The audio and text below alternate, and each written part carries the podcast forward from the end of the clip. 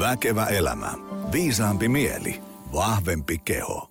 Hyvää uutta lähetystä arvon väkevän elämän kuuntelija.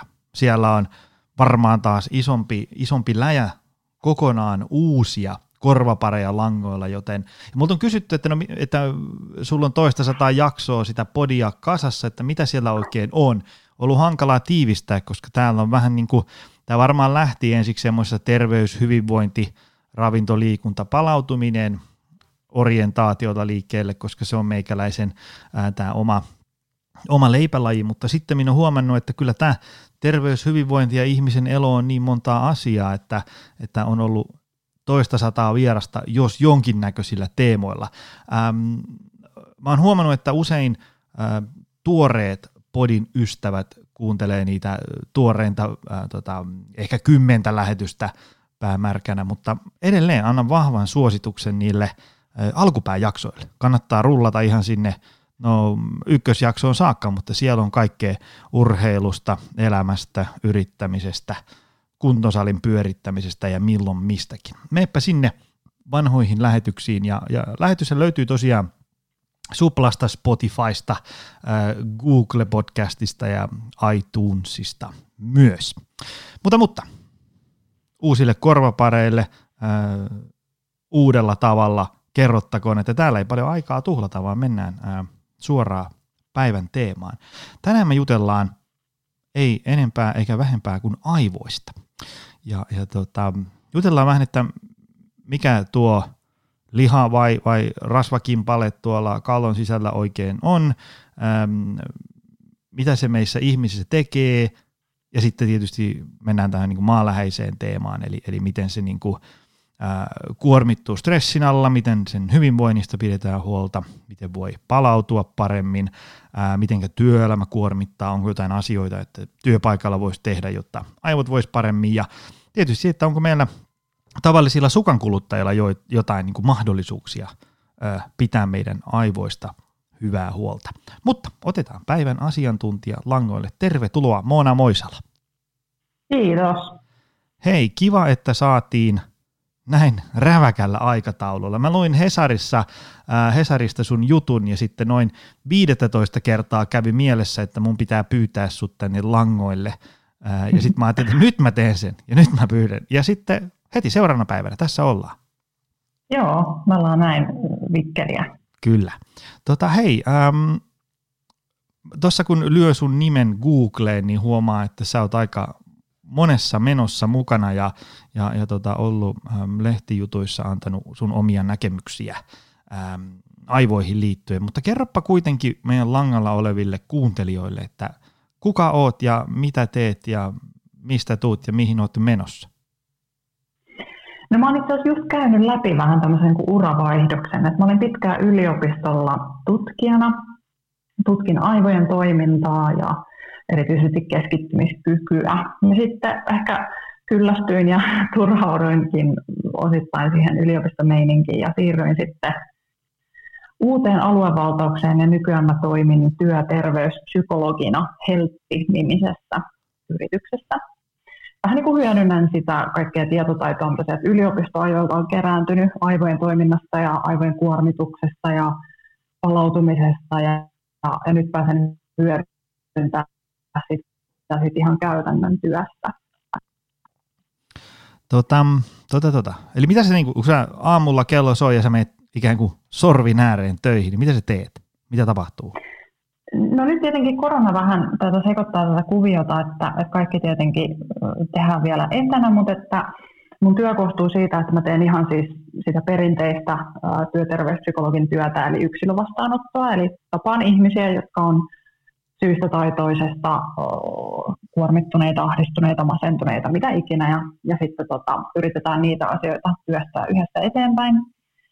Mutta sitten myös iso osa mun työtä on, on ö, yrityskoulutukset ja luennoinnit ja, ja ehkä se liiketoiminnan kehittäminen ylipäätään siellä Heltillä. Ja, ja niissä, niissä asioissa mä pystyn sitten hyödyntämään sitä mun tutkijataustaa. Että pystyn esimerkiksi analysoimaan sitä aineistoa, mikä meidän firmalla esimerkiksi on asiakkaista ja heidän terveydentilastaan ja ja tota, katsomaan esimerkiksi, että minkälaiset asiat voi ennustaa työhyvinvointia ja milloin kannattaa niin kuin ennaltaehkäisevästi vaikka kontaktoida jotain, jotain asiakasta ja kysellä, että haluaisiko hän tulla vaikka yhden kerran juttelemaan työterveyspsykologin kanssa. Ja sitten tätä koulutusta ja luennointia, niin sitä mä oon tehnyt jo itsenäisesti sen yliopistotyön ohella jo monta vuotta. Ja, ja ne, ne, yleensä ne aiheet, mistä mä luennoin, niin liittyy usein just tähän keskittymiskykyyn ja ehkä siihen, että, että miten modernissa työelämässä niin voisi pitää huolta siitä omasta keskittymiskyvystä, koska meidän työpäivät on nykyään aika, aika semmoisia säläisiä, hektisiä ja tuntuu, että me multitaskataan paljon ja, ja ää, tämä kaikki vaikuttaa siihen, että miten me jaksetaan keskittyä siellä tois, töissä. Ja mun mielestä pitkällä aikavälillä myös vaikuttaa siihen meidän työtehoon ja työssä jaksamiseen. Aika hyvä kombo tollainen, että on teoriaymmärrystä pitkältä ajalta ja sitten myös tätä arjen aherrusta, ihmisten niin kuin konkreettista auttamista sitten ihan face to face. Joo, ja mun mielestä se on, se on tutkimuksen tekemisessä onkin oleellista, että miten sitä tutkimustietoa sit hyödynnetään. Että jos se vaan julkaistaan niissä tutkijoiden alan lehdissä ja kukaan ei ikinä niitä lue, ja niitä asioita pyöritellään omassa päässä siellä tutkijakammiossa, niin, niin mikä sen arvo sit maailmalle on, mä en tiedä. Mutta mä itse koen, että, että jos niistä on jotain, jotain niin kuin irrotettavissa ja puristettavissa ihan jokaisen ihmisen arkeen, niin silloin se on niin aidosti hyödyllistä tutkimustietoa. Tota, mennään, mennään päivän menu. Lähdetään nyt ihan ensimmäisenä tästä, että, että kun me, jos me jutellaan tänään aivoista ja niiden käyttämisestä tai niiden vaan noin niin kuin toimimisesta ja, ja hyvinvoinnista ja tämmöisestä, niin, niin mitä nyt niin kuin ihmisten pitäisi ymmärtää aivoista? Minkästä Rupainenkin sanoi, että, että tuota, tästä olisi helpompi puhua kaksi tuntia, mutta jos pitäisi niin kuin tiivistää ytimekkäästi, että mikä, niin kuin, mitä ihmisten pitäisi nyt tietää aivoista, miten ne toimii? Joo, niin toi on aika iso kysymys. että ehkä jos miettii niinpä, että mitä aivot ei tee, niin, niin ihan hirveästi semmoisia toimintoja ei ole. Et tietenkin aivot vastaa kaikesta, melkein kaikesta, mitä kehossa tapahtuu ja mitä mielessä tapahtuu, ja me ollaan yhtä kuin meidän aivot. Et kaikki muut elimet olisi teoriassa niin kuin vaihdettavissa, että me voidaan saada sy- sydän, äh, voidaan tehdä mikä se sana, ei sydämen vaihdos, mutta mm. voidaan tota, saada elimiä muilta ihmisiltä, mutta että aivoja ei tietenkään voi vaihtaa, koska kaikki meidän muistot ja meidän persoonallisuus on tallentunut meidän aivoihin. Mutta ehkä koska aivothan on äärimmäisen kompleksinen elin ja se on ihan valtavan suuri mysteeri vielä monilta osin meille, että miten aivot oikeasti toimii ja miten kaikki eri aivojen toiminnat linkittyy toisiinsa. Mutta se on valtavan iso kokonaisuus, missä kaikki vaikuttaa kaikkeen. Ja sitä kautta, jos meillä on esimerkiksi sanotaan jotain tunneelämän haasteita, että meillä on vaikka sitten masennusta tai ahdistusta, niin sehän vaikuttaa suoraan sitten tämmöisiin, mitä me puhutaan kognitiivisista toiminnoista, keskittyminen, muisti ja tällaiset asiat. Ja sitten taas toisinpäin, että, että jos esimerkiksi tuntuu, että semmoista rauhallista keskittymisaikaa ei ole ollenkaan päivän aikana, vaan että se on niin kuin asiasta toiseen pomppimista ja reagoimista, niin se voisi alkaa taas vaikuttaa mielialaan. Että ne kaikki, kaikki elementit tukee ja uh, vaikuttaa toisiinsa. Aivan. Ja sitten ehkä semmoinen tär- tärkeä juttu myös tuoda esiin aivoista on se, että, että aivothan on muovautuvaisia, mikä on tosi hieno asia. Se tarkoittaa sitä, että että ne asiat, mitä me arkisin tehdään, minkälaista elämää me eletään ja elintavat, ne koko ajan hienovaraisesti muokkaa ja muovaa meidän aivoja. Ja tätähän voi hyödyntää sillä tavalla, että, että aivoja on ikään kuin, no se on huono sanoa, että, että treenaa aivojaan, koska siitä tulee sellainen olo, että se on sama asia kuin että kävisi salilla. Niin, että jotenkin pystyy boostaamaan aivojaan tekemällä jotain sudokuja tai ristikoita niin ihan tuntakausia putkeen ihan himona. Mm. Mutta ehkä mä tarkoitan sillä aivojen treenaamisen lähinnä sitä, että että niitä omia kykyjään on kuitenkin mahdollista harjoituttaa ja tärkeätäkin harjoituttaa. Ja yksi asia, mitä mä olen paljon itse miettinyt ja tutkinut, on semmoinen pitkäjänteinen keskittymiskyky esimerkiksi, mitä mä väittäisin, että, että se on niin katoava luonnonvara ja, ja että se sukupolvi, sukupolvelta on heikkenemässä ja ehkä voidaan puhukin siitä enemmän sitten jossain vaiheessa, mistä, mistä tämä johtuu, mutta esimerkiksi se pitkäjänteinen keskittymiskyky on sellainen ominaisuus, mitä me voidaan harjoituttaa ja mitä meidän pitäisi arjessamme ikään kuin treenata ja käyttää, jotta se ei haper, haperru niin kuin ihan täysin. Tota, mulla on tuolla menossa myöhemmin tuo kysymys, että mitä me voidaan niin tehdä, jotta se keskittymiskykykin paranisi. Niin, mm. ää, mutta se, se, minkä takia mä innostuin, innostuin tota, pyytään sut tänne, oli tämä Hesarin juttu, missä oli, että ää, kahdeksan tehokasta tuntia on harhainen tavoite. Ja sitten tämä jatkuu näin, että äm, aivotutkija ja hänen mukaansa nykyinen työelämä on rikkomassa meidät. Mitä tämä tarkoittaa? Suuri väite, pelottavaa. Joo, toki siis lehtijutuissahan niitä otsikoita ei saa ikinä itse tarkistaa, eli tota, en ihan näin ole sanonut, mutta tietenkin siitä täytyy vetää joku, joku raflaava otsikko. Mutta joo, ehkä se ajatus, kyllä mä sen allekirjoitan, että nykypäivän työelämä ei ole suunniteltu, suunniteltu tukemaan aivojen hyvinvointia ja jaksamista, ja me ei ehkä oikeasti osata ottaa huomioon niin meidän aivojen rajoja ja toimintakyky, aivojen toimintakyvyn rajoja siinä, kun me vaikka mietitään, että kuinka paljon tehokasta työaikaa ihminen pystyy päivän aikana tekemään tai että kuinka realistista on esimerkiksi, että ihmisen täytyisi olla päivystämässä viestikanavia koko päivä, mutta sitten siis samalla jotenkin maagisesti pystyy tekemään niin kuin vaativaa ajatustyötä ja keskittymistä vaativaa ajatustyötä. Että ehkä enemmän, enemmän vielä tuunata sitä työtä ja organisoida sitä työtä niin, että se tehdään niin kuin aivojen toiminnan ehdoilla ja tuetaan sitä aivojen hyvinvointia. Koska tietenkin pitkällä aikavälillä, kun me jatkuvasti toimitaan niitä meidän aivoja vastaan, kuormitetaan niitä valtavasti, niin tietenkin lopputulos on se, että me uuvutaan ja väsytään ja, ja koetaan burnoutti 30 niin kuin pahimmillaan. Ja, ja sitten ollaan ehkä hetken aikaa saikulla ja sitten palataan taas sinne oravan pyörään ja paahetaan menemään täysillä ja sitten se kierre on, uupumiskierre on valmis. Että jotain työelämässä täytyy muuttua, jotta ihmiset jaksaisivat paremmin ja pidempään.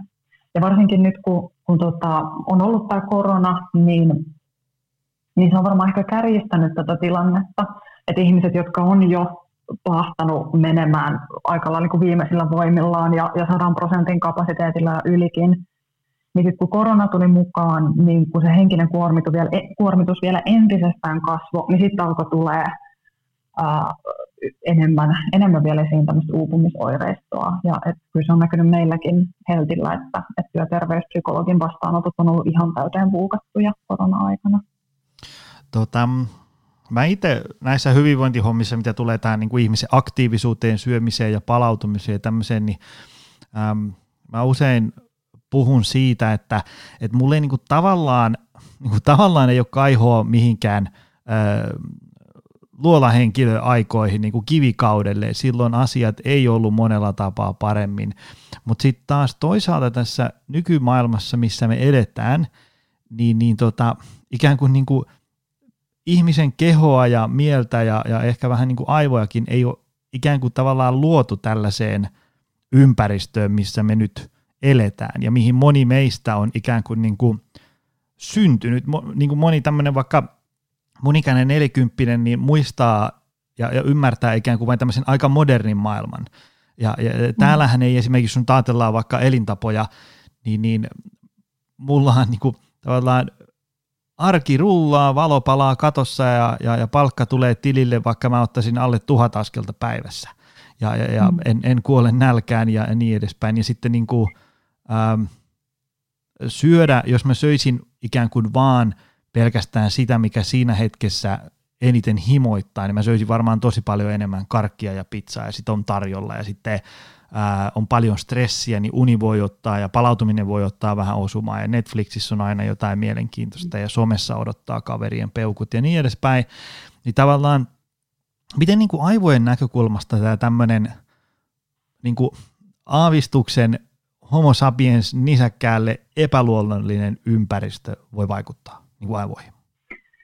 Joo, toi on just tosi oleellinen pointti, että, että toki mä sanoin, että meidän aivot on muovautuvaisia ja tavallaan muuttuu sen mukaan, minkälaisessa ympäristössä me eletään, mutta kuitenkin ne lähtökohdat, miten meidän aivot toimii, niin ne on hyvin vanhoja ne juuret ja ne toimintaperiaatteet, millä aivot toimii, on edelleen tosi vanhoja ja juurikin juontaa juurensa sinne ihan kivikautisiin aikoihin ja ihan meidän niin kuin evoluutiohistorian alkuaikoihin – että tosi monet aivojen perusperiaatteet on ihan identtisiä kuin mitä ne oli 10 000 vuotta sitten vaikka. Et jos mä menisin aikakoneella 10 000 vuotta taaksepäin ja ottaisin sieltä homo sapiens-lajin edustajan ja kannaisin hänen aivonsa, niin ne olisi samanlaiset kuin mitä ne on nykypäivänäkin, mutta siinä ei ole tapahtunut muutoksia.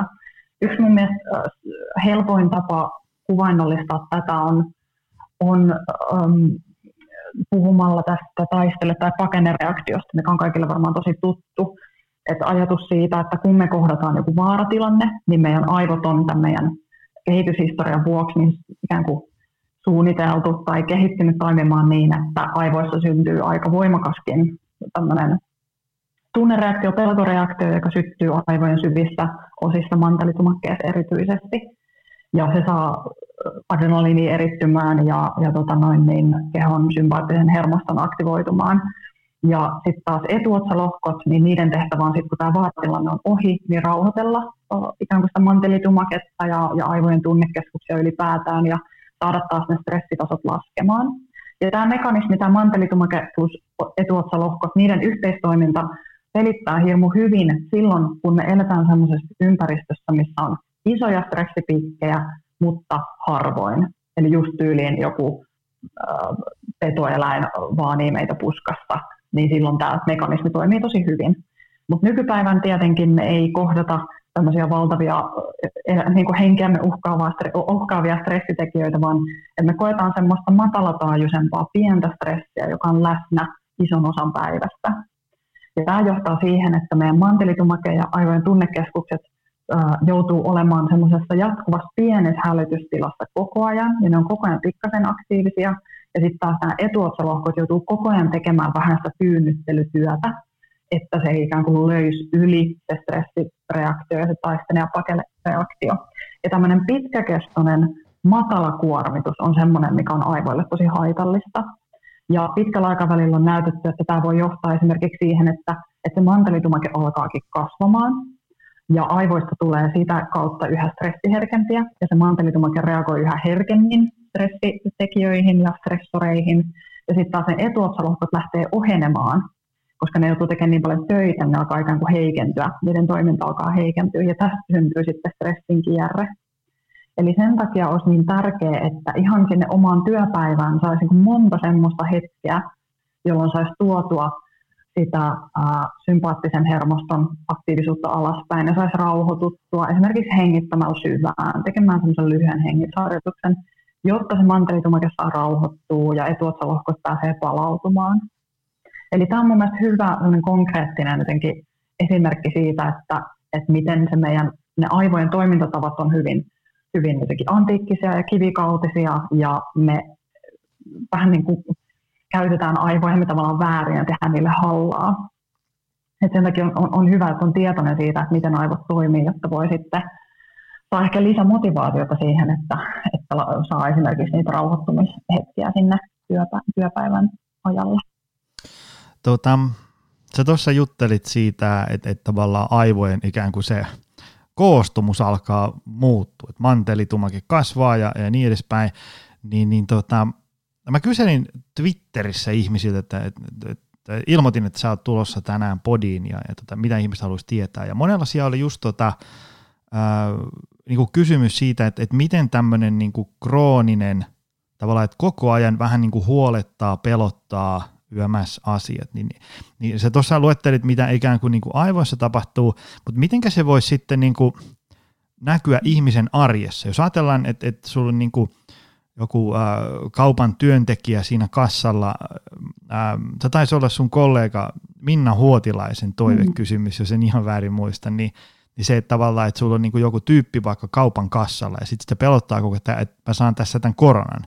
Ja sitten se ikään kuin, niin kuin tunkee, se yrittää tunkea sen pelon johonkin niin kuin pöytälaatikkoon, mutta siellä se kuitenkin on ja se ei häviä. Mm. Ja sitten sitä niin kuin pelottaa mm. se asia koko ajan. Sitten se lukee uutisia, ähm, näkee, että okei, talous menee huonosti, no meneeköhän multa kohta työpaikka, sitten silloin ehkä puolison kanssa vähän jotain kränää ja niin edespäin, seinät alkaa mm. kaatua päälle, niin tavallaan mit, mitä tästä sitten niinku seuraa ihmiselle? Niinku, jos ajatellaan niinku tämmöisiä mm. konkreettisia asioita arjessa, onko se niinku esimerkiksi, että et se, se, niin kuin asteikolla ykkösestä kymmeneen se asia, mikä aikaisemmin oli aika kevyt juttu, eli vaikka kakkonen, niin, niin nyt, nyt se onkin sitten kymmenen. Se tuntuu niin kuin tuhat kertaa pahemmalta asialta. Mm, joo. Siis mun tulee monta ajatusta mieleen. Yksi on se, että, että ensinnäkin se, jos me puhutaan spesifisti korona-ajasta ja sen lisäämistä huolista, niin yksi asia, missä se näkyy, on se, että kun meillä menee sitä ajattelukapasiteettia ja sitä kaistaa siihen, että me joudutaan just miettimään tämmöisiä asioita, että, että saanko mä nyt koronan ja miten mun pitää tässä tilanteessa toimia ja milloin mä viimeistä kädet ja miksi toi just mun vieressä ja tämmöisiä ajatuksia, mitä me ei ole aikaisemmin arjessa jouduttu käsittelemään, niin se vie todellakin sitä ajattelukaistaa ja, ja vaikeuttaa meidän keskittymistä ja saattaa näkyä, näkyä esimerkiksi hajamielisyytenä.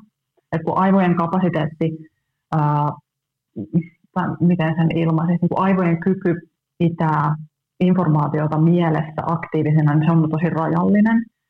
Eli jos meillä mielessä pyörii koko ajan tämmöisiä huoliajatuksia, niin se vie koko ajan tilaa joltain muulta. Ja se voi olla sitten siihen omaan työhön keskittymiseltä. Ja sitten toinen ajatus, mikä tuossa tulee, mikä sitten ehkä vähemmän aivotiedettä ja enemmän sitten psykologiaa, niin on toi ajatus, että, että jos on paljon niitä huolia ja pelkoja ja sitten pyrkii, niin kuin sä sanoit, vaan niin pullottamaan niitä tai työntämään niitä pois, niin sehän ei pitkällä aikavälillä ole hirveän fiksua, koska tunteet ei siitä häviä mihinkään, että niitä yrittää työntää pois, vaan ne jää sinne alitajuntaan ja mielen taakse ikään kuin kuklimaan ja niiden täytyy jollain tavalla päästä ulos. Ja sen takia yksi, yksi tämmöinen strategia tai keino, mitä vaikkapa työterveyspsykologit neuvoo asiakkaat käyttämään, on vaikka pitää tämmöisen huolihetken joka päivä. Että joka päivä 20 minuuttia tai puoli tuntia omistaa silleen, että ihan vaan istuu alas ja alkaa kirjoittaa ihan tajunnan virtaa ylös, että mitkä kaikki asiat mulla on mielestäni pyörinyt, mikä mua huolettaa, minkälaisia pelkoja mulla on. Ja sitten kun se aika on ohi, niin sitten paperi voi heittää roskiin ja, ja ikään kuin tavallaan opettaa aivonsa siihen, että mulla on joka päivä tämä huolihetki ja se on se aika, kun mä saan päästää nämä kaikki tunteet ja ajatukset ja pelot ulos. Mun ei tarvi olla sellainen olo, että ne täytyisi työntää pois, että ne on jotenkin väärin. Niin nämä oli ehkä ne, ne niin tärkeimmät, tärkeimmät ö, ajatukset, mitä minulla tästä, tästä nousi. Mutta ehdottomasti tässä on korona on tuonut mukanaan niin tosi paljon lisästressiä ja ja kuormittanut, kuormittanut niin kuin ekstra paljon aivoja juurikin tämän takia, että meillä on ensinnäkin huolta läheisistä ja itsestämme ja ehkä niin kuin tulevaisuudesta ylipäätään. Ja, ja sitten myös se, että meillä on paljon sitä kognitiivista kuormaa sen takia, että me joudutaan arkisissa tilanteissa miettimään meidän rutiinit uudestaan, miten me siellä kaupassa vaikka toimitaan. Aivan. Ja mulla tuli tuosta heti äh, mieleen näihin elämäntapajuttuihin liittyen se, että kun ähm, sen huomaa nyt ihan vaikka, niin kuin, tätä nyt kun on kymmenen vuotta tehnyt, niin se huomaa sille, niin kuin voi niin kuin huomata se myös ennen korona-aikaa, että, että tavallaan kun jos ajatellaan, että meidän valmennuksessa keskitytään siihen, että syödään fiksusti ja liikutaan säännöllisesti ja mennään ajoissa unille, niin, niin niiden asioiden opettelu kuormittaa myös. Ja sitten sit kun huomaa sen, että, että kun alkaakin kaistaa meneen esimerkiksi siihen, että – YT-neuvotteluissa saattaa tulla monoa ja mulla on puoli miljoonaa asuntolainaa, niin sitten tavallaan mm. ei välttämättä enää kaista riitä ihan hirveästi miettiä, että onko mulla nyt puoli kiloa kasviksia ää, mm. lautasella vaiko eikö, vaikka se ihminen tietäiskin ikään kuin rationaalisesti, että kyllä se syöminen edelleen tekisi mulle hyvää, mutta tavallaan niin kuin loppuu vähän niin kuin vääntö tuolta korvien välistä kesken, kun on jotain niin kuin isompaa huolta. Tota, mitä sitten, äm, jos tämmöistä niin kuin, kumuloitunutta stressiä on aika paljon, niin, niin tota, ja sitä on kestänyt pitkään, niin, niin, niin tota, mitenkä siitä voisi ikään kuin, niin kuin ää, tavallaan niin kuin, miten sitä voisi purkaa sitä tilannetta ja päästä ikään kuin takaisin tämmöiseen niin kuin normaaliin tai, tai kenties jokin entiseen, vai voiko edes päästä? Onko siinä jotain tämmöisiä oma, oma hoitosuosituksia, keinoja? Joo, viralliset omahoitosuositukset. Niin. Mm. Ei, ei, kun mä, just, mä just mietin sitä, kun äh, mä oon sattuneesta syystä niin kuin puhunut monen niin kuin uupumukseen ähm, mm-hmm. tota, erikoistuneen ihmisen kanssa ja, ja, ja tota, siellä on välillä ollut niin kuin sellaisia ajatuksia, että, että se kestää, se voi kestää niin kuin tosi pitkään se esimerkiksi semmoisen uupumistilanteen purkaminen, ja sitten voi olla välttämättä sille, että, ää, että tavallaan siitä jää semmoisia niin pysyviäkin jälkiä, mm-hmm. ikään kuin, että, että ei se nyt se tarkoita, etteikö niin kuin pysty ikinä enää käymään töissä, vaan sitä, että ei välttämättä pysty niin kuin ihan samalla höyryllä painaa meneen kuin joskus aikaisemmin. Joo, mä en ole työuupumuksen asiantuntija, se on pakko todeta, että mä oon tutkinut, tutkinut omassa työssäni niin kuin ihan ikään kuin normaali popula, että ei ole ollut mitään työuupumus, ää, työuupumuksesta kärsiviä ihmisiä, että sulla on ollut, mä tiedän Liisa Uusitalo Arola esimerkiksi ollut sun, sun kanssa puhumassa ja mä oon hänenkin kirjansa lukenut ja ja tota, siellä mun mielestä todettiin, että saattaa jopa kymmenen vuotta uupumuksen jälkeen vielä näkyy merkkejä siitä, siitä työuupumuksesta, että se saattaa tosiaan olla hirmu pitkä prosessi. Mutta kyllä mä silti haluaisin välittää semmoista positiivista viestiä, että, että kun ollaan puhuttu tästä aivojen muovautuvuudesta, niin, niin se tarkoittaa sitä, että meidän on kyllä mahdollista myös palauttaa aivoja. Että jos me ollaan esimerkiksi pitkäkestoisella stressillä saatu sinne näitä muutoksia, vaikka sinne mantelitumakkeeseen tai etuotsalokkoihin, niin yleensä ne on palautettavissa, jos ne kuormitustekijät vähenee, elintavat muuttuu. Et jonkunhan täytyy muuttaa, jotta aivot pääsee palautumaan, mutta toki siinä voi kestää pitkäänkin. Mutta mä ehkä lähtisin miettimään sitä, sitä kautta tietenkin, että, että mitkä on ne asiat siellä omassa arjessa, jotka erityisesti kuormittaa ja stressaa, mitkä niistä on semmoisia, mihin pystyy itse vaikuttamaan ja keskittyy niihin ja pyrkii, muok- pyrkii muokkaamaan niitä. Ja sitten on tietenkin tosi tärkeää, että on uh, vaakakupista, jos meillä on toisella puolella nämä kuormittavat asiat ja stressaavat asiat, niin sitten vaakakupin toisella puolella on asiat, jotka tuo meille energiaa ja palauttaa meidän voimia. Sitten keskittyy myös siihen, että mitkä on omalla kohdalla ne asiat, mitkä palauttaa.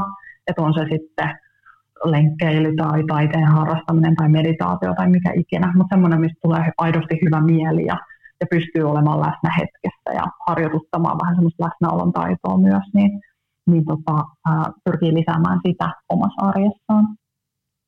Joo, joo ja, niin ja se vielä lisättäköön tuohon, että on, on mäkin niinku, äh, tiedän tyyppejä, jotka on kyykähtänyt kuormat, kuormituksen mm. alle ja on pitänyt olla tovi pois töistä, niin äh, kyllähän sielläkin moni on sitten niinku palannut töihin. Osa ehkä vaikka niinku toisiin hommiin tai, tai äm, eri työtehtävä aloittaa jollain puolella viikolla ja niin edespäin. Ja päässyt ikään kuin, mm. niin kuin että, että se ei ole semmoinen niin kuin mikään tuomio, että nyt, nyt kyykähdit ja that's nimessä. Joo, ei missään nimessä. Ja sillä, että jos mä sanoin, että asioiden pitää muuttua, jotta, siitä, jotta se uupumus ei toistu, niin se ei tarkoita sitä just, että ei voisi ikinä palata työelämään tai samaan työpaikkaan. Mutta joku siinä omassa ajattelussa, esimerkiksi siinä, että kuinka paljon vaatii itseltään ja kuinka paljon suostuu vaikka tekee ylitöitä ja tämmöisissä asioissa, niin jotain siinä omassa ajattelussa täytyy muuttua ja sitten myös siinä, että miten se työ on organisoitu, vaikka mm. miten suuri työmäärä sulla on tai miten paljon tota, ää, joudut tekemään ylitöitä tai päivystämään tai muita tämmöisiä kuormitustekijöitä. Joo, ja mä muistan, se, se taisi olla mun mielestä hyvin sanottu semmoinen, niin kuin, että, että tavallaan kun uupumuksen jälkeen ihmiset ehkä pohtii, että että koska mä voin palata niin kuin siihen entiseen, niin sitten voi olla, että, että no et, et välttämättä koskaan, koska tämä uupumus oli kenties niin kuin merkki siitä, että se mitä sä teit on jotain sellaista, mihin sä et pysty, ja voi olla, että välttämättä mm. niin kuin ihminen ylipäätään ei pysty, että ei, ei niin kuin tavallaan sinne sektorille ole enää niin kuin viisasta mennä ollenkaan, vaan täytyy miettiä niin kuin niiden rajoitteiden puitteissa, missä nyt eletään, ja mitä siinä voi saada aikaiseksi. Koska tosi moni ikään kuin ää, painaa, en nyt sano tosi moni, aina jotkut painaa ikään kuin, niin kuin sellaisella höyryllä meneen, että et, et sen näkee niin kuin jo aika aikaisessa vaiheessa, että jos tolleen jatketaan, niin tuossa ei varmaan kyllä käy kauhean hyvin.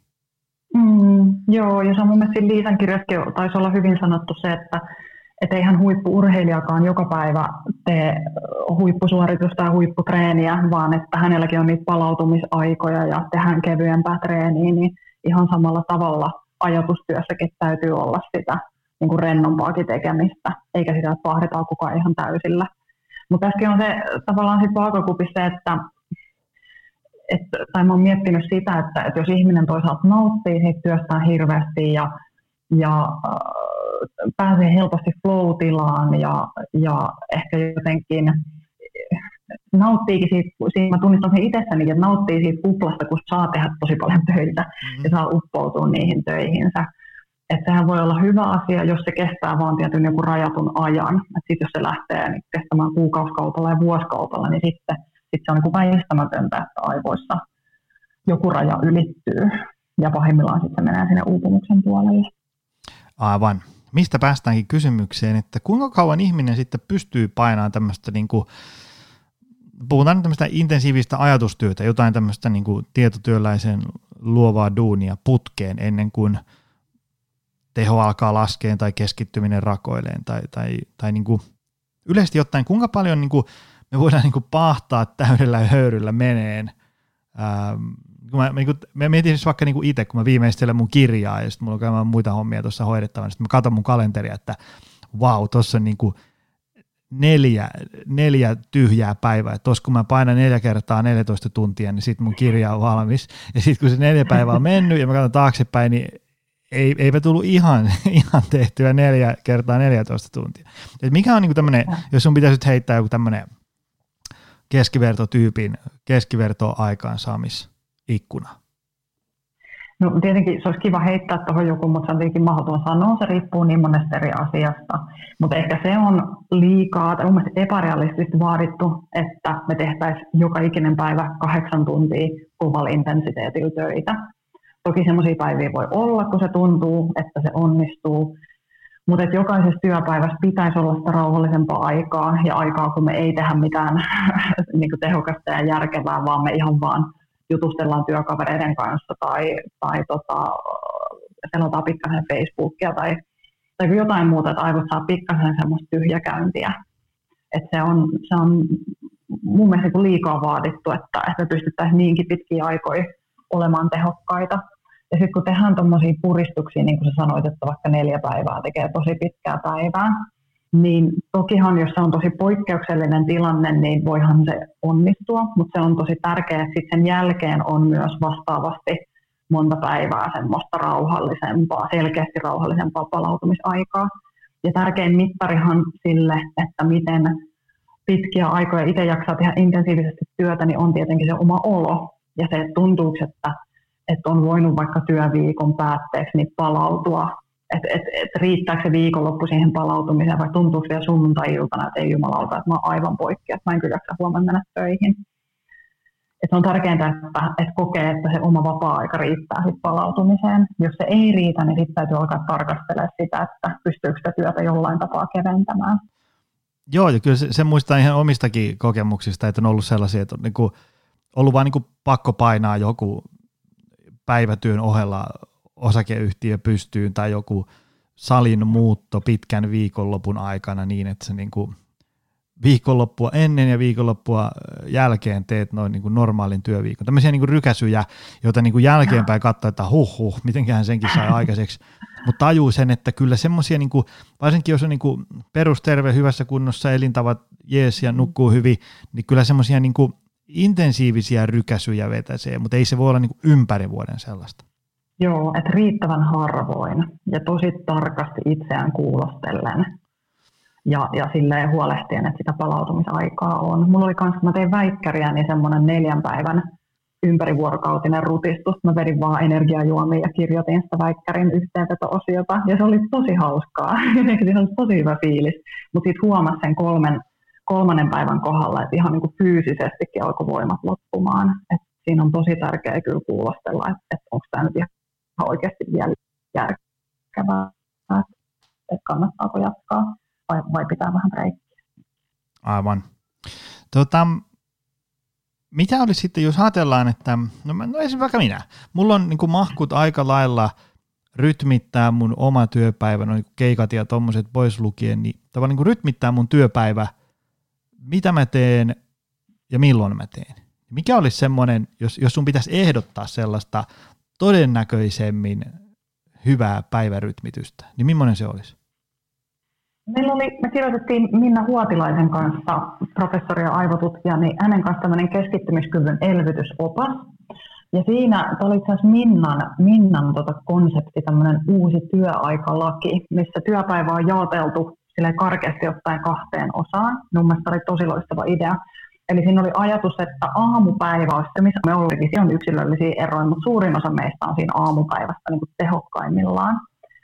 Ja sitten se iltapäivä, niin se kannattaisi sitten pyhittää semmoiselle sälätyölle ja niihin sähköposteihin vastaamiselle ja kokoustamiselle, semmoiselle hommalle, mikä ei vaadi hirveän pitkäjänteistä rauhallista keskittymistä, mutta on kuitenkin työtehtäviä, jotka tietenkin täytyy saada tehtyä.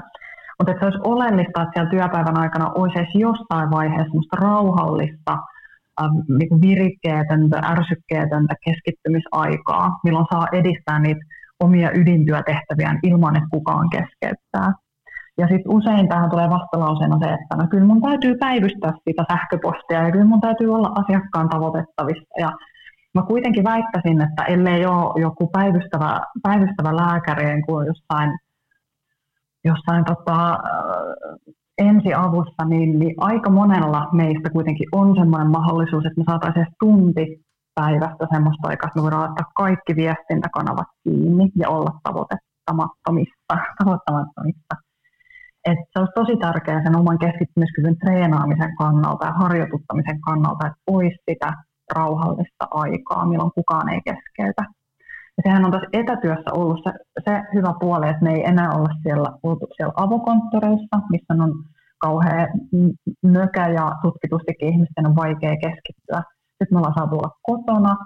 Uh, osa meistä on saanut kotona olla rauhassa hiljaisessa ympäristössä ja osalla tietysti niin kuin meillä niin pieni lapsi pyörii jaloista, niin se ei ollut ihan optimaalista, mutta että kuitenkin me ollaan saatu sitä pikkasen ehkä rauhoitettua sitä ympäristöä ja se on ollut keskittymisen kannalta niin varmasti tosi hyvä asia.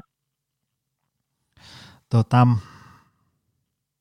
mulla tuli mieleen, tässä huomasin, kun mobiili, mobiililaitteessa kaikki maailman notifikaatiot kilisee, niin mun on pakko tässä kohtaa heittää sun välikysymys, sulle välikysymys, että, että mikä on sun raaka rehellinen mielipide, jos ei tarvis ajatella, mitä kaverit ajattelee, niin mikä on tämmöisen aivotutkijan objektiivinen, akateeminen ää, tota, mielipide sosiaalista mediasta, älypuhelimen käytöstä niin edespäin. Välillä kun huomaa sille, kun tuossa vaikka menee ratikalla töihin ja katsoo niin kuin ihmisiä, niin siellä on niin kuin 49 50 luurin edessä. Totta kai siellä voi olla niin jotain niin kuin hyviäkin asioita meneillään, vastaillaan sähköposteihin, kuunnellaan podcastia, katsotaan videoita ja niin edespäin, mutta tavallaan niin kuin, mulla on ainakin kevyesti sanottuna sellainen fiilis, että tämä niin älypuhelimet, sosiaalinen media ja muu tämmöinen niin jonkun verran riistäytynyt käsistä. Sillä, että on vähän niin kuin, ei, ei ole ihan kohtuukäyttöä enää monella, minä mukaan lukien. Mikä on sun ajatukset sosiaalisesta mediasta – tästä niin dopamiiniryöpsyistä ja mitä siihen liittyy? Joo, kyllä mä oon samoilla linjoilla ja varmasti on sen aikaisemmissakin haastatteluissa uskaltanut ilmaista, että, että mun mielestä älylaite-aikakausi ei missään nimessä ole tehnyt hyvää just meidän keskittymiskyvylle ja, ja erityisesti meidän kyvylle olla läsnä tässä ja nyt ja läsnä sille, mitä ympärillä tapahtuu. Että varmasti suurin, suuri valtaosa meistä tunnistaa sen, että me ollaan addiktoiduttu niihin meidän älylaitteisiin ja meidän on vaikea, esimerkiksi jos me kauppajonossa odotetaan omaa vuoroa, niin meidän on vaikea olla tarttumaan siihen kännykkään räpläämättä, jotta meitä ei vaan tylsistytä, koska tylsistyminen on niin kuin kauhein asia, mitä nykyään voi tapahtua, ja se tuntuu ihan niin kuin tus, tuskalliselta, jotenkin fyysisestikin tuskalliselta se ajatuskin, että joutuisi hetken aikaa kyllästymään. Eli kun meillä on koko ajan aivojen saatavilla kun loputon virta, nopeatempoista mielenkiintoista viihdettä, joka on just suunniteltu, räätälöity ruokkimaan meidän aivojen mielihyväkeskuksia, niin totta kai ne tartutaan siihen ärsykkeeseen ja kulutetaan sitä. Se on kuin karkkia meidän aivoille. Se vaatii tosi paljon itsehillintää, että me välillä päätetään, että, että nyt mä en ota sitä kännykkää esiin, nyt mä teen tästä tämmöisen tylsyyden sietoharjoituksen tai nyt mä teen kuin meditaatioharjoituksen, mutta se olisi ihan älyttömän tärkeää, koska se on tutkitustikin niin läsnäolon taito niin on yhteydessä esimerkiksi koettuun onnellisuuteen. Että ihmiset, joilla on parempi taito keskittyä tähän hetkeen eikä upota sinne älylaitteen maailmaan, niin he on keskimäärin onnellisempia. Ja tämä on aika iso asia. Mä näkisin, että ollaan aika isojen asioiden äärellä. Että keskittymiskyky on niin monen asian pohjalla ja, ja edellytys niin monelle eri asialle, että me voidaan melkein vetää, niin kuin mun tekisi mieli vetää suora viiva keskittymiskyvystä niin kuin onnellisuuteen. Mm. Et sen takia mä näkisin, että älylaitteet on, on niin kuin hapertanut meidän hyvinvointia niin kuin tosi monella, monella eri tavalla. Ja erityisesti mietin tietysti lapsia ja nuoria, koska he on ihan syntymästään saakka tässä älylaitemaailmassa ja heidän aivonsa on vielä kehittymässä. Ja silloin kun aivot vielä kehittyy, niin ne on erityisen muovautuvaisia ja erityisen alttiita sille ympäristön vaikutukselle ja, ja tota, sille, miten niitä aivoja käytetään niin sen takia pitäisi ihan pienille lapsille alkaa opettamaan semmoista fiksumpaa älylaitteiden käyttöä kuin mitä me itse harrastetaan aikuisina. Aivan. Tunsin piston sydämessä, niin kun meidän kuusivuotias poika pelailee Minecraftia. Varsinkin tässä niin kuin korona-aikaan, kun mekin ollaan niin kuin vaimon kanssa molemmat yrittäjiä, ollaan täällä kotona, ja poika on ollut kesän kotona, ja, ja korona-aikaa niin kuin, on nyt tosi paljon kotona niin kuin luokkaa sieltä jostain maaliskuusta saakka. Ja sitten se on hankala, kun niin kuin työt pitäisi kuitenkin saada tehtyä, niin sitten siinä vaan, että tuossa on sulle Minecrafti pelaa sitä, no totta kai se niin kuin innolla pelaa sitä ja katselee YouTubea ja niin edespäin. Mutta sitten tosiaan mm. niin kuin se, se tota, helposti sitten ne päivittäiset tuntimäärät niin kuin karkaa aivan mm. kohtuuttomiksi. Se on, mutta toisaalta toi, toi korona-aika oli niin, niin järkyttävä, järkyttävä horror show meille pienten lasten vanhemmille, että kun oli pakko saada niitä töitä tehtyä, mm. tehtyä niin oli pakkokin ehkä turvautua tuommoisiin hätäkeinoihin, että laittaa piirretyt pyörimään tai pelit pyörimään. Mutta mä toivon, että se ei jää sitten tavaksi tai että me jotenkin uudelleen taas orientoidutaan siihen, että on tärkeää myös pitää niistä ruutuajoista kiinni ja, ja miettiä, miettiä tosi tarkasti sitä lapsen älylaitteiden käyttöä. Tästä on muuten kirja tullut ulos myös hiljattain, Lapset, nuoret ja älylaitteet, jota mä olin mukana toimittamassa, että jos miettii sitä omien lasten kohdalla, että miten sitä jotenkin älylaitekasvatusta kannattaisi toteuttaa, niin siihen, siihen kannattaa ehdottomasti tutustua. Tota, mitä sitten, jos nyt ajatellaan työpaikkoja ja, ja tota, niin kuin, niin kuin se fyysinen tila, missä me ollaan siellä työpaikalla, niin mitkä, mikä siellä on niin kuin, myrkkyä aivoille ja aikaansaamiselle, ja mitkä taas sitten niin kuin edistäisi aivojen ja aikaansaamisen tämmöistä jotain niin kuin hygieniaa. Mä muistan, mä silmiin osui joskus telkkarista semmoinen uutispätkä, missä joku mies, en muista yhtään kuka se oli, mutta kertoi niin kuin ikään kuin siitä, että, että kun me tavallaan koodaillaan meneen siinä työpisteelle, niin jos meillä ikään kuin siellä jossain näkökentän laidoilla niin kuin tapahtuu liikettä, niin, niin sitten tota, ää, se, se tavallaan vähän vie meidän keskittymiskykyä koko ajan sinne päin. Tai sitten joku sellainen kuuluu tutun ihmisen puhe tai meidän nimi jostain ja niin edespäin, niin sitten tavallaan se keskittyminen harhautuu johonkin ja sitten sen takassaaminen taas kestää ja sitten vauhtiin pääseminen kestää ja niin edespäin. Ja tuosta avokonttoreista jo vähän mainitsikin, mutta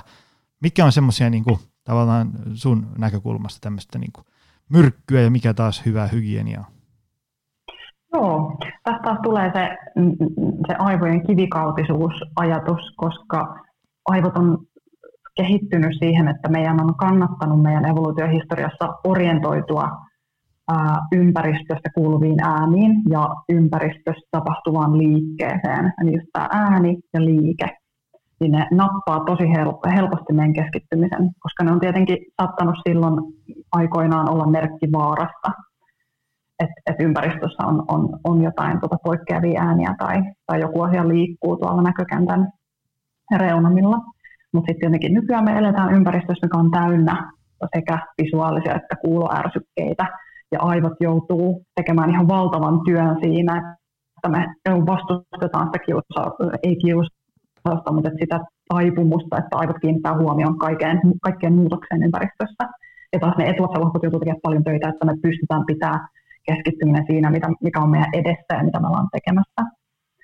Ja tämmöisessä avokonttorissa tietenkin on paljon sitä puhetta, ihan vaan yllättäviä ääniä, kun joku ovi avautuu.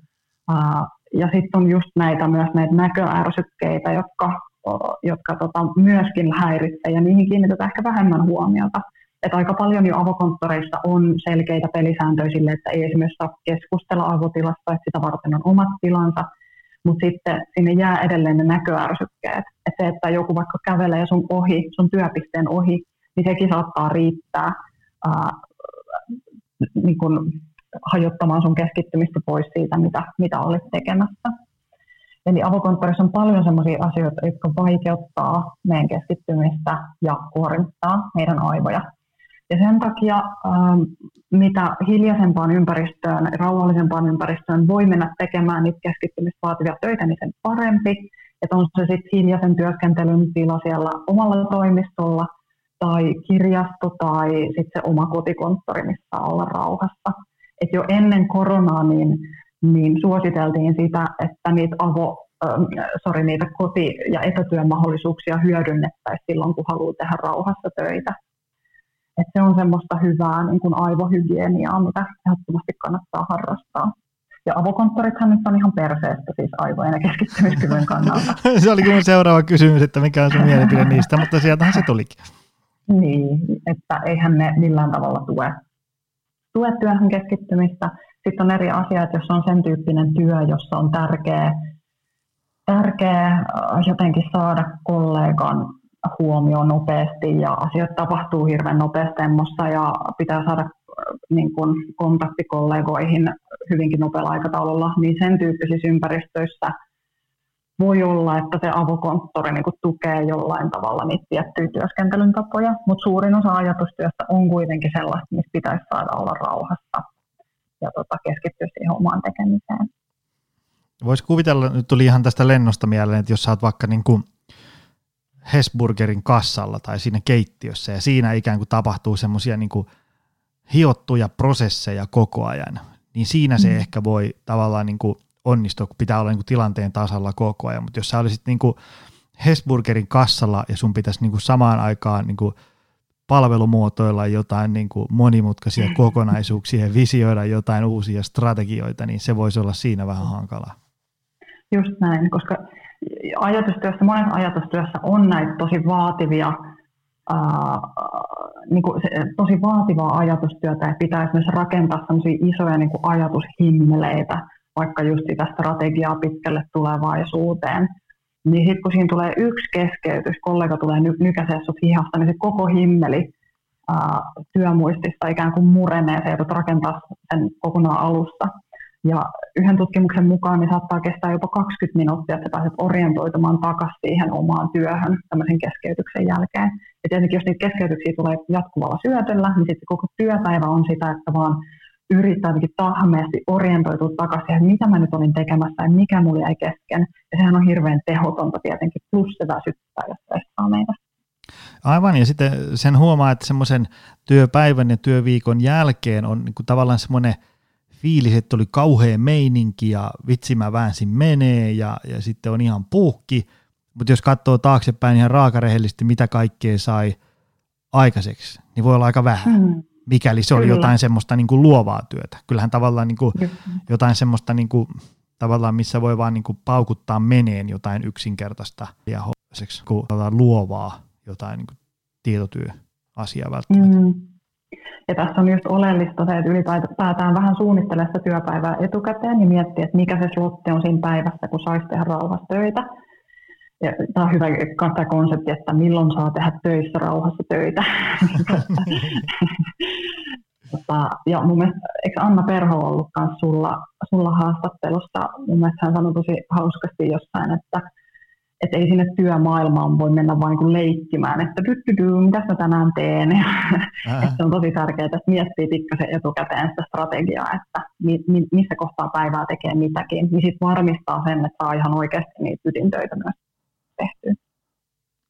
Tota, tähän kohtaan välikysymys. Mä itse asiassa just kirjoittelin näitä tämmöisiä niin itsetuntemus- ja tietoisuustaitoihin liittyen tuohon mun omaan kirjaani, niin mitä sitten kun on itse tämmöinen – sohvareflektoija ja tämmöinen niin kuin tietoisuustaitojen harjoittaja, niin, niin mitenkä me tämmöisillä, niin kuin, vaikka onko sulla ajatuksia, että niin kuin meditaatio- mindfulness-harjoituksilla, onko meillä mahdollista ikään kuin, niin kuin suojautua jotenkin vähän paremmin tällaisilta niin kuin aivoja kuormittavilta asioilta, mistä me ollaan nyt esimerkiksi tähän, tähän mennessä puhuttu? tavallaan se, että niin kuin, tuolta tulee nyt joku tavallaan bossi ja sanoo jotain kuormittavaa asiaa ja mun tulevaisuus alkaa huolettaa, niin onko meillä ikään kuin, niin kuin tehtävissä jotain niin kuin meidän oman ajattelutavan osalta, että me voitaisiin vähän niin kuin, että se ei tuntuisi niin pahalta tai kuormittaisi niin paljon?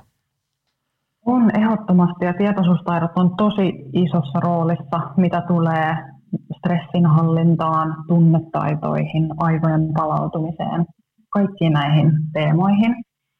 Ja sitä, tänne tietoisuustaitoja käytetään monessa eri terapiasuuntauksessakin hyödyksi, esimerkiksi ahdistus- ja stressioireiden hoitoon. Ja on jo, on jo aika paljon näyttöä siitä, että ne voi olla hyvin tehokkaitakin keinoja. Että ehdottomasti kannustan, jos ne on vielä ihan vieraita itselle, niin, niin kokeilemaan. Ja ihan jo semmoisella viiden minuutin lyhyellä harjoituksellakin, mitä voi vaikka ilmaiseksi katsoa YouTubesta, niin, niin voi päästä jo tosi hyvään alkuun. Mutta siinä on varmasti just, just, no siinä on tosi paljon puolia, mitä se tietoisuustaitoharjoittelu tuo mukanaan, mutta ehkä yksi on sellainen, että tulee ainakin tietoiseksi siitä esimerkiksi, että mm, minkälaisia tunteita vaikkapa se nyt se esimiehen antama joku stressaava palaute saa itsessä aikaan, tulee tietoiseksi niistä tunnereaktioista ja tulee tietoiseksi esimerkiksi siitä, että miten itse tällä hetkellä voi ja miltä kehossa tuntuu ja onko mulla hartiat korvissa ja hengitäkö mä tosi pinnallisesti. Ja sitten sitä kautta voi niin kuin selkeämmin huomata sen, että milloin omassa voinnissa tapahtuu sitä, että alkaa käymään ylikierroksilla. Ja tietoisuustaitoharjoituksia voi käyttää myös tämmöisenä aivojen palautumiskeinona, että usein siihen yhdistyy semmoinen vähän syvempään hengittäminen, tai ainakin hengityksen keskittyminen, jolloin se yleensä luontaisestikin vähän syvenee. Ja tämä on tosi, tosi tehokas tapa rauhoittaa, rauhoittaa mieltä ja, ja kehoa. Ja moni meistä varmaan tunnistaa sen ilmiön, että, että kun olisi semmoista hiljaista, rauhallista aikaa, niin se tuntuu, että mieleen tulvii jatkuvasti uusia asioita ja tulee mieleen hoitamattomia juttuja ja mitä pitäisi tänään vielä tehdä ja vähän semmoinen niin kuin jatkuva to-do-lista, joka päivittyy mielessä. Että on vaikea saada niin kuin rauhaa tämän tyyppisiltä ajatuksilta sit pois sitä, sitä niin kuin rentoutumisaikaa. Niin tässäkin mindfulness-harjoittelu voi olla tosi tehokas tapa oppia kuin hyväksymään ne ajatukset ja toisaalta sitä kautta niin kuin päästämään niistä irti ja saamaan vähän lisää tilaa sinne omiin aivoihin ja omaan mieleen.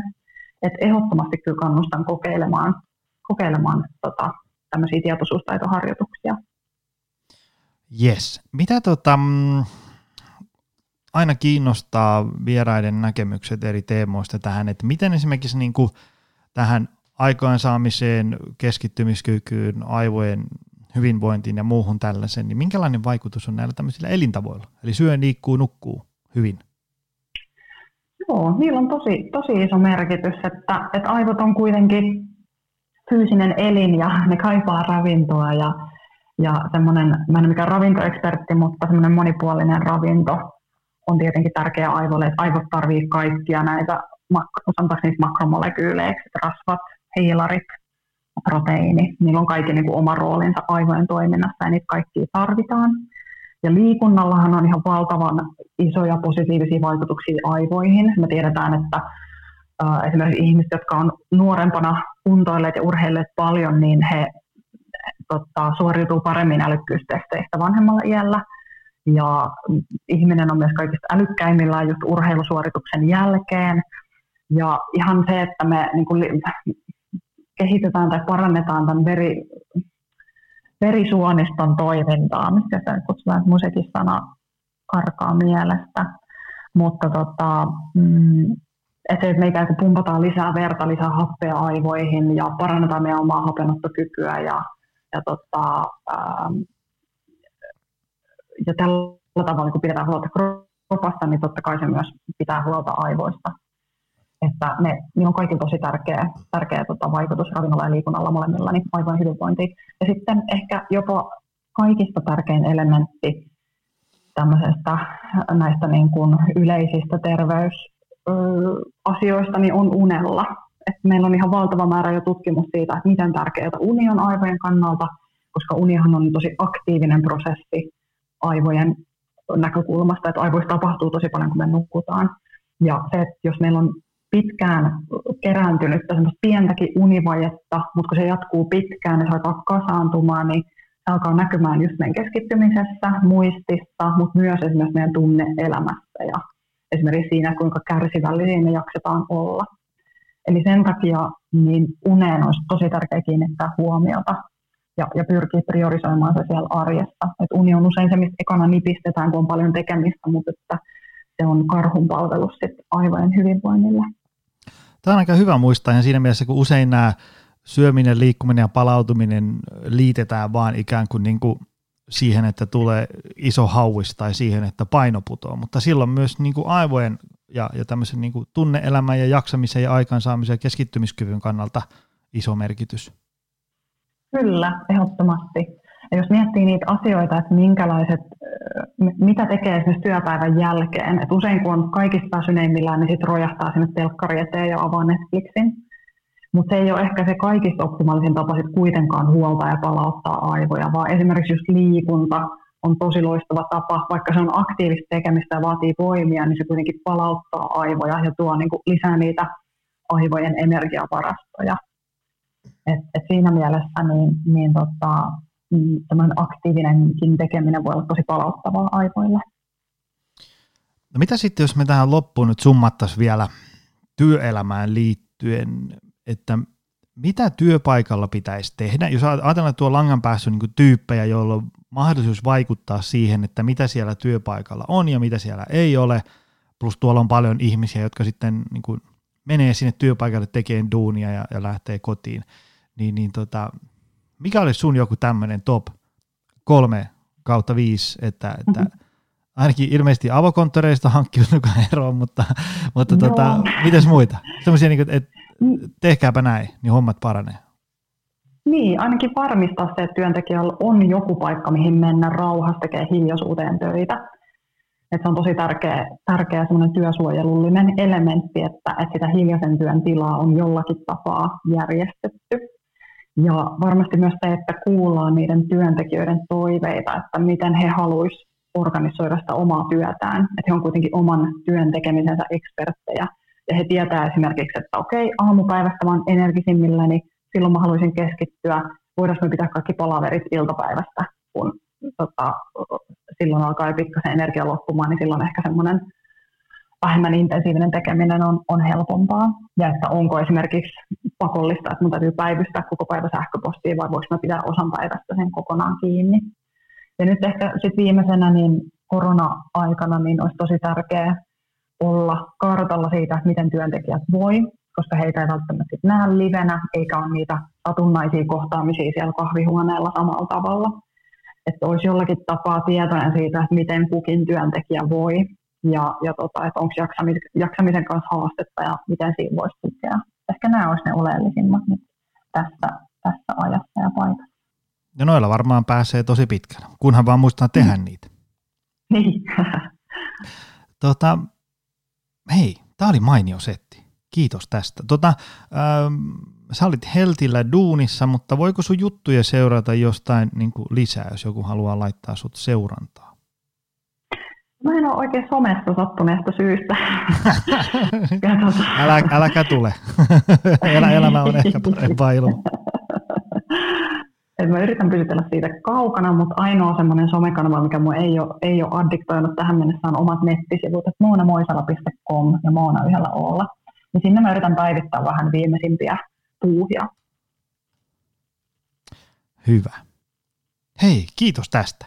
Tämä, tämä, oli, tämä oli hieno setti. Me saadaan tästä tuota, monta pistoa tunsin sydämessäni ja, ja tuota, täytyy varmaan tehdä vähän asialle jotain.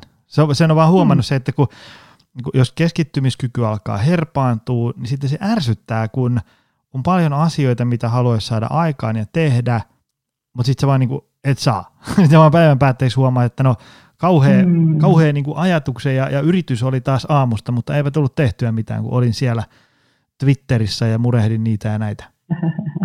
niinpä, niinpä. Mutta kiva, jos koit hyödylliseksi. Kyllä. Hei, kiitos sulle Moona paljon ja kiitos sulle myös arvoisa ystävä, että jaksoit tänne maalin saakka. Se on taas ensi viikolla uutta settiä. Moi! Tutustu lisää aiheeseen optimalperformance.fi ja opcenteri.fi.